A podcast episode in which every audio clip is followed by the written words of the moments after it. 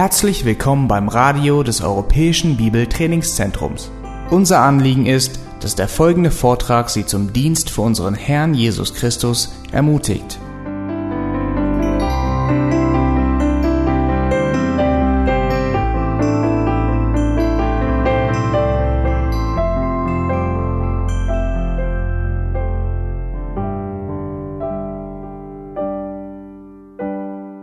Vers 21. Und Israel sprach zu Josef, siehe, ich sterbe, aber Gott wird mit euch sein und wird euch zurückbringen in das Land eurer Väter. Und ich schenke dir einen Bergrücken, den du vor deinen Brüdern voraushaben sollst. Ich habe ihn den Amoritern mit meinem Schwert und meinem Bogen aus der Hand genommen. Nun, hier ist der nächste Stopp. Ich habe aufgehört zu zählen. Hier ist der nächste Stopp, wo wir anhalten, aus dem Busch steigen und einen Ausblick werfen auf Jakobs Glauben. Ihr gesehen, was er sagt? Gott wird euch zurückbringen in das Land. Nun, das wissen wir, weil wenn wir ein bisschen weiterblättern, und es braucht nur drei Seiten zum Weiterblättern, dann wissen wir, dass zweite Mose beginnt und dass Gott genau das tut. Aber Jakob weiß es nicht. Für Jakob ist es noch 500 Jahre in der Ferne. Oder 430 Jahre fast 500, bis sie endlich in Kanaan ankommen. Und ich möchte, dass ihr euch in die Situation von Jakob versetzt. Er liegt auf dem Sterbebett. Schlimmer. Er liegt in Ägypten auf dem Sterbebett, nicht in Kanaan. Wer würde die Initiative ergreifen und dieses Volk zurückführen? Und er erteilt noch nicht mal Befehle und sagt, Josef, du musst die Verantwortung übernehmen, für sie alle zurück. Nein, er hinterlässt einen chaotischen Haufen voller Brüder, die so ein starkes Familienzusammenhalt beweisen, dass sie einen verkaufen. Die Zukunft war ziemlich düster für Jakob. Sie war nicht wirklich rosig.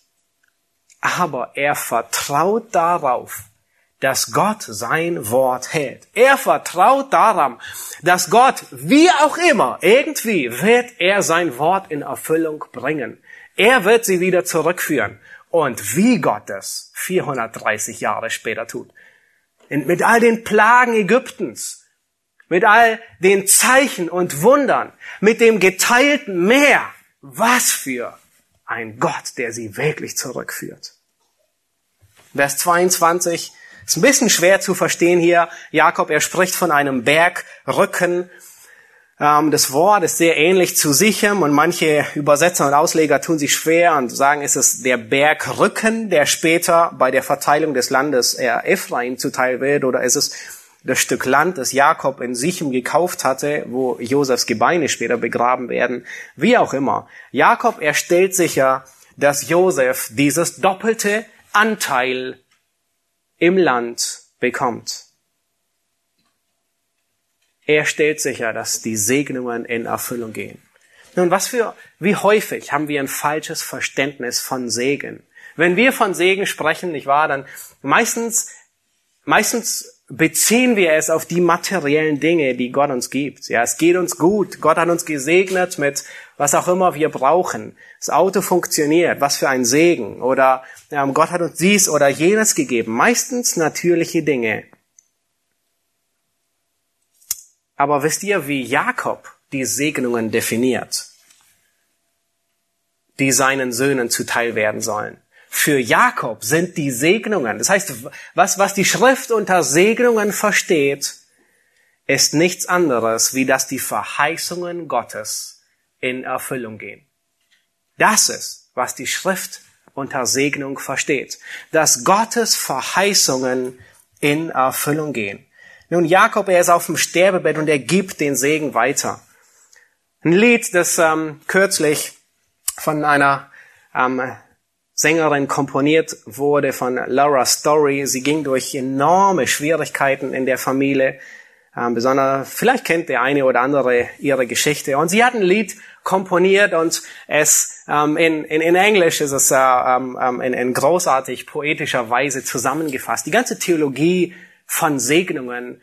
Ähm, und sie sagt, wir beten für Segen, wir beten für Frieden, Geborgenheit für unsere Familie, Schutz, wenn wir schlafen, wir beten für Heilung, für Wohlergehen, Wir beten darum, dass du mit deiner mächtigen Hand unser Leiden erleichterst. Und der Refrain des Liedes ist ganz anders. Der, der Refrain, er lautet, doch was ist, wenn deine Segnungen durch Regen zu uns kommen? Was ist, wenn die Heilung durch Tränen geschieht? Was, wenn tausend schlaflose Nächte das sind, was es braucht, um zu wissen, dass du bei uns bist? Was, wenn Prüfungen in diesem Leben deine verborgenen Segnungen sind? Wer es auf Englisch hört, ist wirklich ein großartiges Lied, das Theologie gut in Worte zusammenfasst, was Segnungen sind. Segnungen sind nicht das, wenn es uns immer bestens geht, alles funktioniert, sondern Segnungen sind, wenn die Verheißungen Gottes in Erfüllung gehen. Und das tun sie. Lass uns übergehen ins 49. Kapitel. Und wir werden uns ansehen, dass ein reifer Glaube hier die Hoffnung der Berufung an die nächste Generation weiterreicht. Lass uns die ersten beiden Verse lesen. Jakob, er ist auf dem Sterbebett. Und Jakob rief seine Söhne zu sich und sprach, Kommt zusammen, damit ich euch verkündige, was euch in künftigen Tagen begegnen wird. Versammelt euch und horcht auf, ihr Söhne Jakobs. Hört auf Israel, euren Vater. Nun, dieser Segen, der jetzt kommt in diesem ganzen Kapitel, ist mehr als nur Wünsche Jakobs sondern es ist zugleich Weissagung, gegeben von dem Geist, der fähig ist, alles herbeizuführen, was gesagt wurde. Und wörtlich sagt hier Jakob, ich will euch verkündigen, was euch am Ende der Tage begegnen wird. Das heißt, all das, was Jakob hier prophezeit, das überschaut die ganze Entwicklung Israels. Von seiner Gründung bis zur Vollendung im Friedensreich. Und es beginnt mit dem Exodus, all das, was er hier beschreibt. Es beginnt mit der Besitznahme, aber es endet nicht mit Josua. Es endet nicht mit der Besitznahme. Die, Ru die Ruhe, in die Josua sie hineinführt, ist nicht die endgültige Ruhe, sondern für das Volk Gottes bleibt noch eine Ruhe vorhanden. Nur für die, die sich eine Stelle markieren wollen zum Weiterstudieren.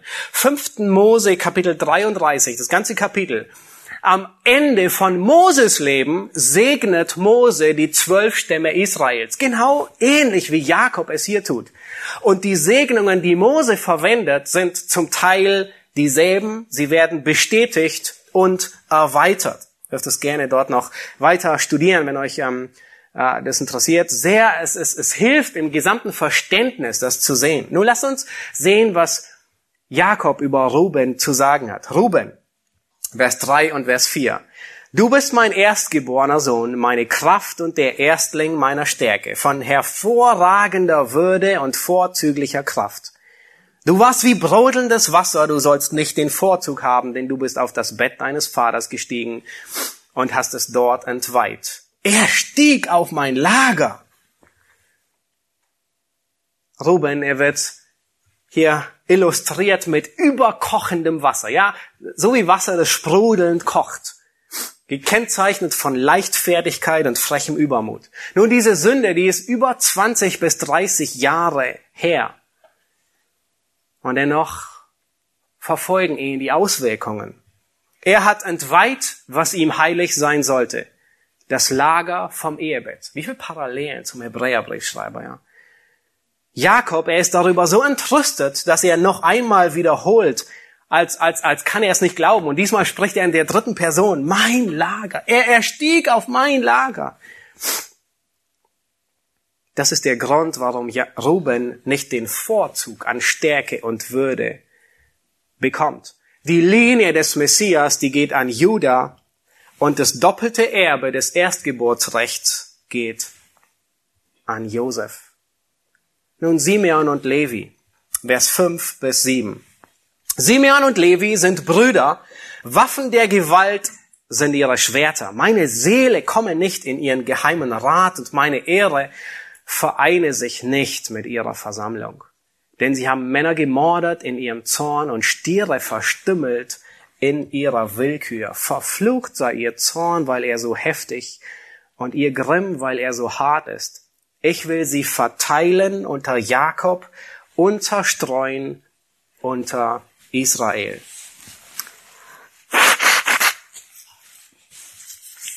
Simeon und Levi sind Brüder, nicht nur weil sie dieselben Eltern haben, sowohl denselben Vater wie auch dieselbe Mutter, Lea in diesem Fall, sondern sie sind Brüder, weil sie dieselbe Gesinnung teilen. Jähzorn und Rache. Sie sind die einzigen, die im Duo erwähnt werden, sonst wird kein Segen mit zwei Brüdern erwähnt.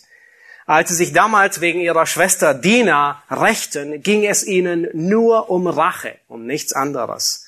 Sie haben alle Männer der Stadt ermordet und offensichtlich haben sie Tiere verstümmelt, einfach aus blanker Rache. Sie haben die Sehne der Hinterfüße durchgeschnitten. Dadurch waren die Tiere unbrauchbar. Sie waren gelähmt, weil die Sehne nicht wieder heilen konnte. Und Jakob, er sagt, ihr Zorn sei verflucht, zerteilt und zerstreut sollen sie sein unter Israel. Nun, hier sieht man wieder den festen Glauben. Jakob er weiß noch nicht, wie es in den nächsten 500 Jahren aussieht. Aber er weiß, er hat dieses Bild, wie sich das Land aufteilt, schon fast vor Augen. Er weiß, dass alle Stämme sich aufteilen. Und er sagt, die zwei, die werden verteilt in ganz Israel. Und genau das trifft zu. Levi erhält kein Erbteil. Sie sind Priester das Einzige, was sie bekommen, ist eine Anzahl von Städten, wo sie wohnen können.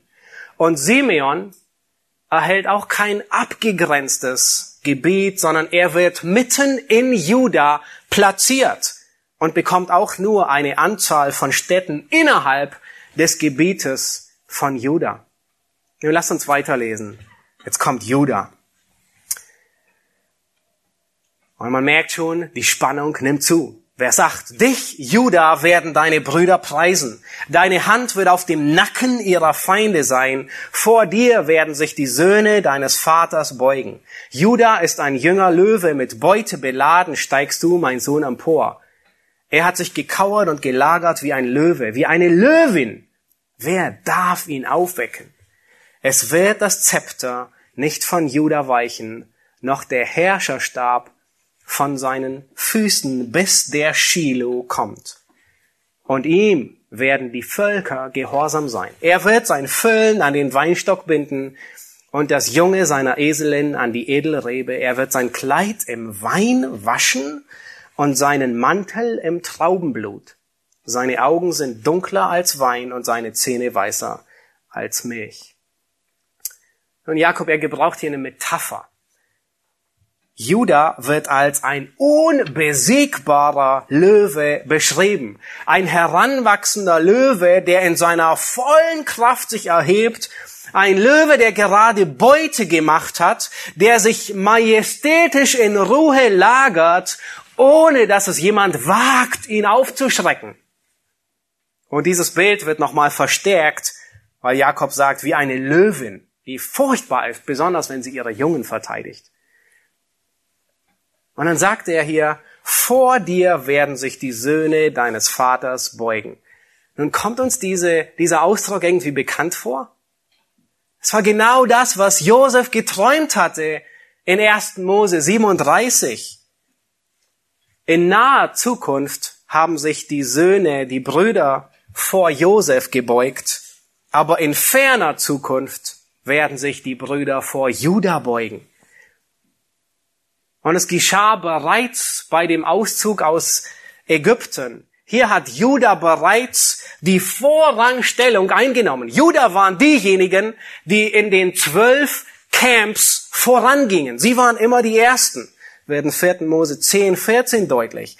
Aber es war noch nicht die Erfüllung dieser Weissagung, sondern es war nur ein Vorzeichen. Nun später kam, man könnte sagen, der Löwenmut und die Löwenkraft Davids der alle Feinde Israels sich unterwarf.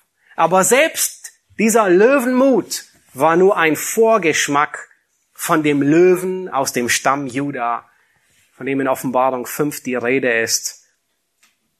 Er ist jemand vor dem niemand entfliehen kann.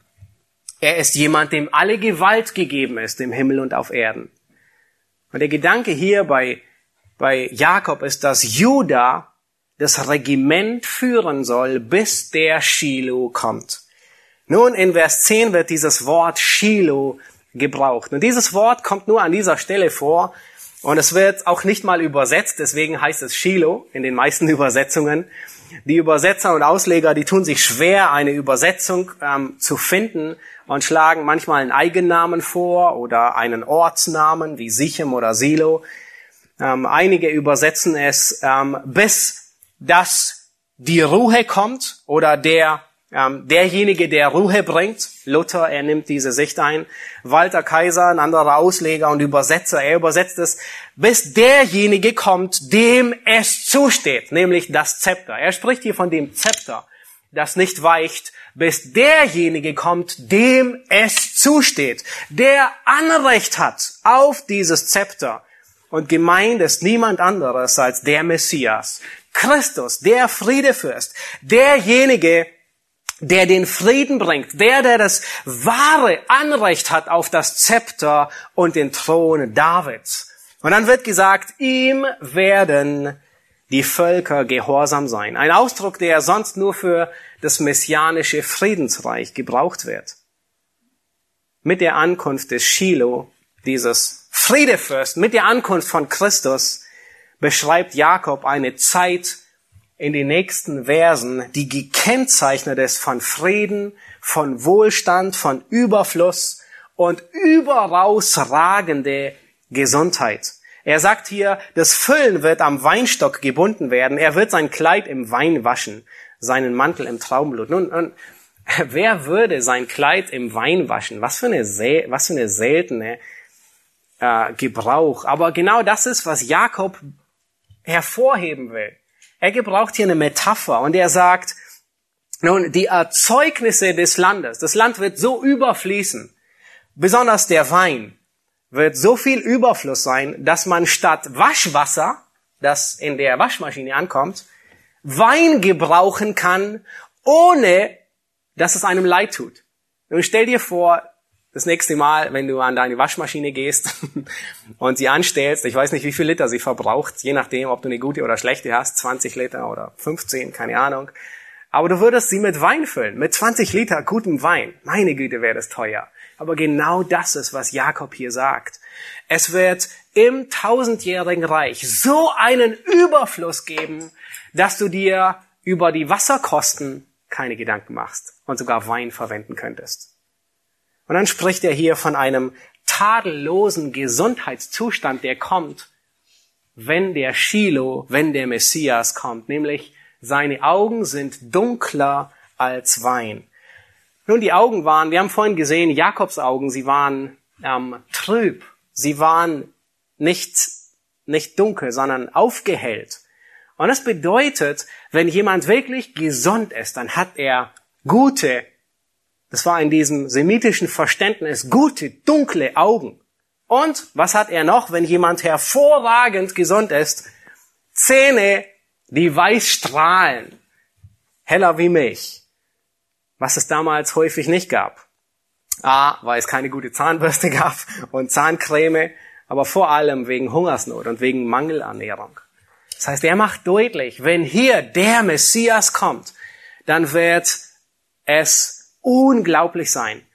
Genau das wird zutreffen. Es wird Frieden geben. Es wird ähm, Gerechtigkeit geben. Es wird Wohlstand geben, dass du das nächste Mal mit Wein waschen könntest. Und es wird eine vollkommene Gesundheit geben, wie nie da gesehen. Lass uns weiterlesen, was er über Sebulon sagt, Vers 13. Sebulon wird an der Küste des Meeres wohnen, am Anlegeplatz der Schiffe und es lehnt sich an Zidon an. Nun, bei der Landeinnahme unter Josua hat das Gebiet von Sebulon nicht ganz bis ans Mittelmeer gereicht. Und es ist offen, es ist möglich, dass es, dass es zutrifft, wenn das Land das zweite Mal im Messianischen Reich verteilt wird. Issachar Vers 14 und 15. Issachar ist ein knochiger Esel, der zwischen den Hürden liegt. Und weil er sieht, dass die Ruhe gut ist und das Land lieblich, so neigt er seine Schultern zum Tragen und wird ein frohenpflichtiger Knecht. Nun, dieser Stamm, er begnügt sich mit materiellen Gütern, er begnügt sich damit zu arbeiten und die Last des Landbaus zu tragen. Und er strebt nicht nach Herrschaft, er strebt nicht nach politischer Macht. Dann kommt Dan. Über viele der ähm, kann man nicht viel sagen, weil nicht viel festgehalten ist. Dan ähnlich, Dan 16, 17 und 18. Dan wird sein Volk richten als einer der Stämme Israels. Dan wird eine Schlange am Weg sein, eine Otter auf dem Pfad, die das Ross in die Fersen beißt, so dass der Reiter rückwärts stürzt. O Herr, ich warte auf dein Heil. Nun, die Hälfte aller Segnungen ist ein Wortspiel der hebräischen Sprache, hier auch bei Dan. Dan und Richten sind sehr ähnlich. Das eine bedeutet Dan und das andere Wort Richten ist Yadan, ähm, dieselben Konsonanten. Und es traf unter anderem in der Zeit der Richter zu. Simson kam aus dem Stamm Dan und er richtete Israel 20 Jahre lang. Und dann wird beschrieben, dass Dan wie eine Schlange ist. Auch hier, ja, viele der Söhne wird eine Metapher gegeben. Eine sehr giftige Hornotter ist eine dieser Schlangen, die knapp einen Meter lang wird. Und sie liegt auf dem Boden in so einer sandigen Farbe. Und äh, wenn man aus Versehen auf sie tritt, dann schnappt sie zu und gibt einen tödlichen Biss ab. Nun, es ist nicht ganz klar, und die Ausleger weichen hier in, die unterschiedlichsten Vorstellungen, worauf sich das bezieht. Es könnte sich auf die Art und Weise beziehen, wie sich der Stamm Dan verhält. Und äh, wer weiterlesen will, Richter Kapitel 18, da wird beschrieben, wie Dan zu seinem Erbteil kommt. Nun, die Zeit ist sehr fortgeschritten, ich würde es am liebsten zusammenfassen. Ähm, aber die Zeit reicht nicht aus. Dan hat noch kein Erbteil. Und auf sehr hinterlistige, auf sehr ähm, götzendienerische Art und Weise kommen sie zu ihrem Erbteil. Andere gehen dazu über und äh, sagen, schwer zu sagen, äh, sagen offensichtlich, ja, es würde darauf hindeuten, dass der Antichrist aus dem Stamm Dan kommt. Wir wissen es nicht. Ja. Dinge bleiben offen, die man nicht ganz klar einordnen kann. Aber in Vers 18, da drückt Jakob seine Hoffnung aus und er sagt, ich hoffe, mein, meine Erlösung, die kommt nicht vom Stamm Dan.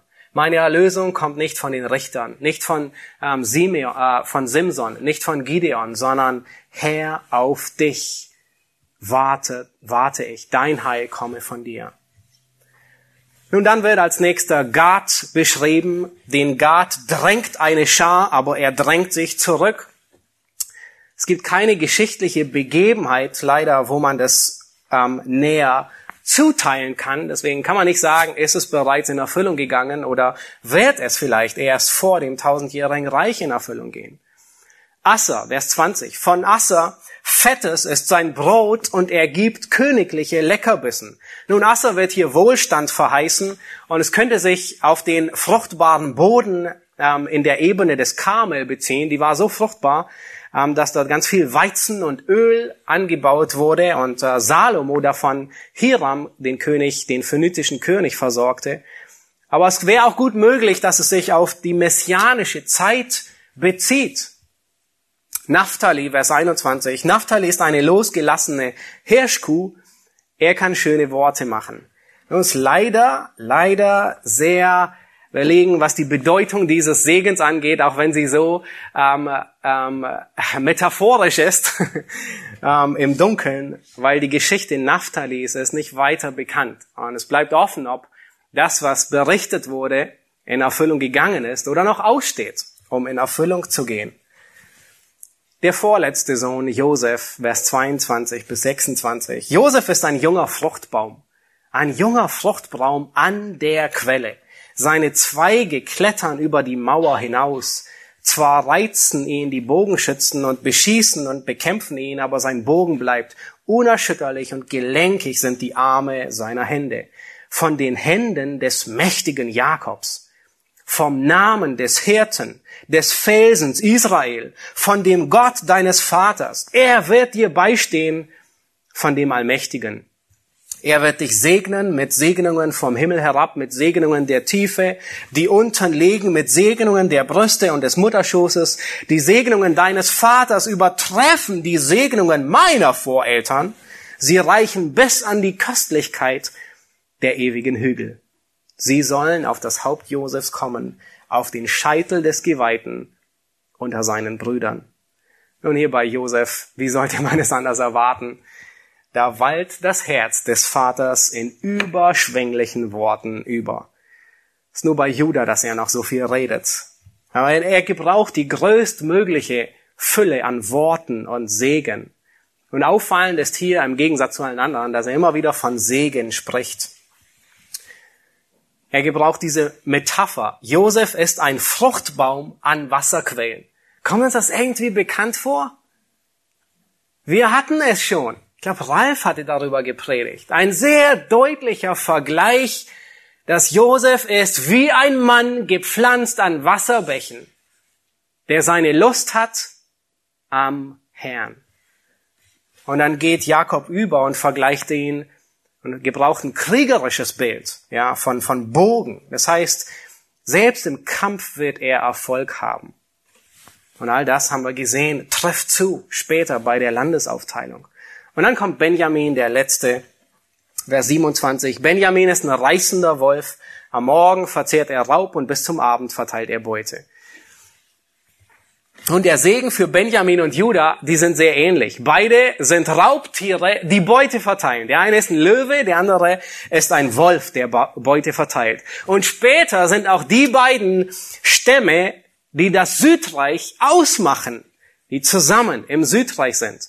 Benjamin wird ebenfalls militärischer Sieg verheißen.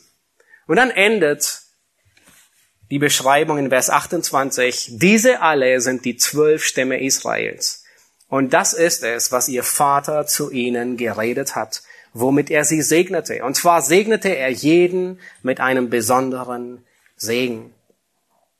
Jakob, er gibt den Segen zu Lebzeiten weiter. Nun, hinter diesen Worten, die wir gesehen haben in Kapitel 49, ähm, wir können noch viel mehr Zeit darüber verwenden, aber hinter all diesen Worten steckt Friede, Gerechtigkeit, Wohlstand, Überfluss.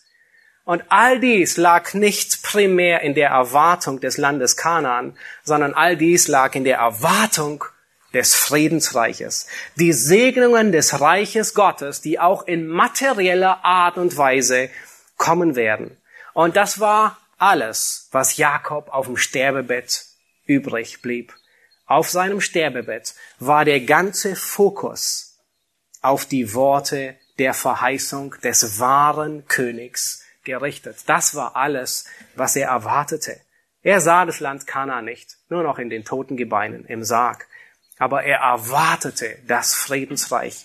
Das wird die Zeit sein, in der Friede, Gerechtigkeit und Überfluss reagiert. Das ist die Zeit des Garten Edens, die wieder anbrechen wird. Aber diesmal nicht mit Adam als Fürsten über die Schöpfung, sondern diesmal mit dem zweiten Adam, dem Christus, dem Friedefürst, der, der auf dem Thron Davids regieren wird.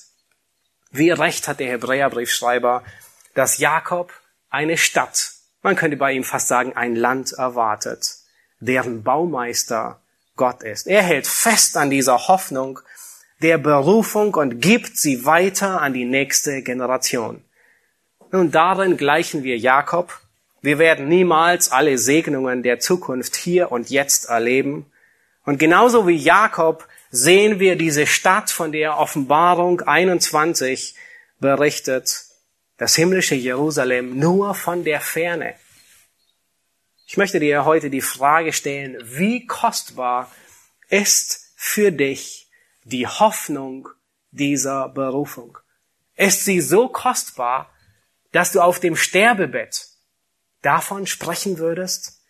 Ist dir diese Hoffnung der Berufung das Wertvollste im Leben? Nun, wir haben heute Morgen in der Schriftlesung leider nur, ich glaube, es ist Vers 12 gelesen. In, in Vers 14, da sagt Paulus, ich jage auf das Ziel zu, den Kampfpreis der himmlischen Berufung. Paulus macht deutlich, er jagt auf diese himmlische Berufung zu. Und dasselbe finden wir im Epheserbrief. In Epheser Kapitel 1, Vers 18, da betet Paulus, dass die Epheser das erkennen. Und das ist der letzte Vers, mit dem ich schließen möchte und wo ich eure Augen hinlenken möchte. Sehen wir, halten wir fest, umklammern wir diese himmlische Berufung, weil wir es notwendig haben. Paulus, er ändert, ähm, er, er, er, er betet. Er, das sind die Worte, wofür er betet für die Epheser. In Epheser 1, Vers 18 sagt er, darum lasse ich nicht ab, an euch zu gedenken, dass der Vater der Herrlichkeit euch gebe erleuchtete Augen eures Verständnisses. Warum? Warum?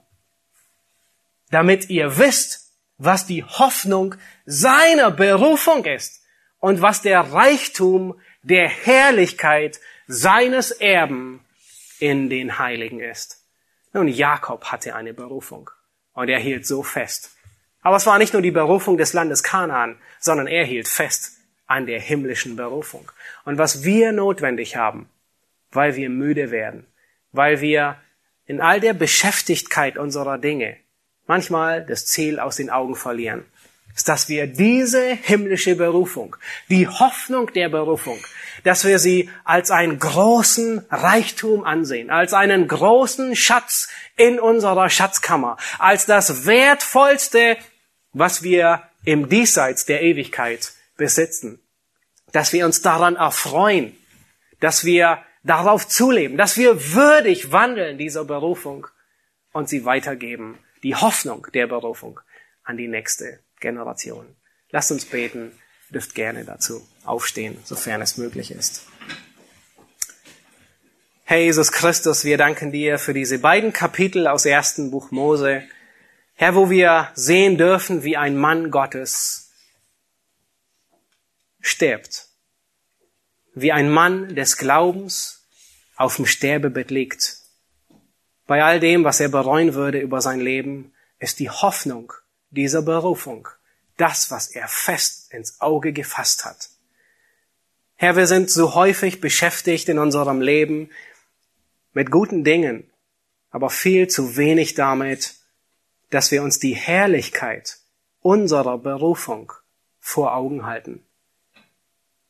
Herr, wir wollen nicht erst auf dem Sterbebett uns dieser Berufung bewusst werden, sondern wir wollen, ähnlich wie Jakob, unser ganzes Leben auf die Hoffnung der Herrlichkeit zuleben, darauf aufbauen. Herr, hilf du, dass wir diese Woche Tag für Tag darüber nachdenken, was für ein kostbarer Schatz diese Hoffnung ist, dass wir uns daran erfreuen, Herr, dass wir würdig wandeln dieser Berufung und dass wir diese Hoffnung weitergeben, Herr, an die Menschen, die um uns herum sind. Wir preisen dich für das gute Evangelium, für die Zuversicht, dass Christus alles ist, was wir haben und was wir brauchen, besonders am letzten Tag. Amen. Alle Vorträge unseres Programms, Bücher, DVDs und vieles mehr können Sie bei uns unter www ebtc-media.org erhalten.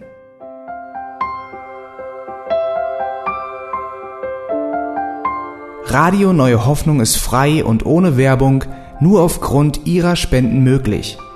Wenn Sie weitere Informationen dazu finden möchten, wie Sie Radio Neue Hoffnung unterstützen können, besuchen Sie die Webseite www.rnh.de.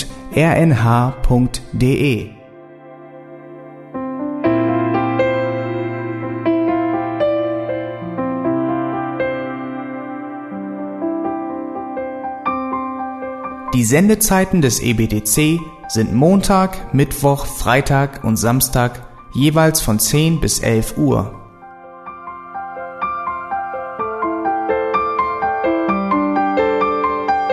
Sie finden uns im Internet unter www.auslegungspredigt.org. Eine E-Mail können Sie uns senden an radio@auslegungspredigt.org. Telefonisch erreichen Sie uns unter 0049 30 60 988 610.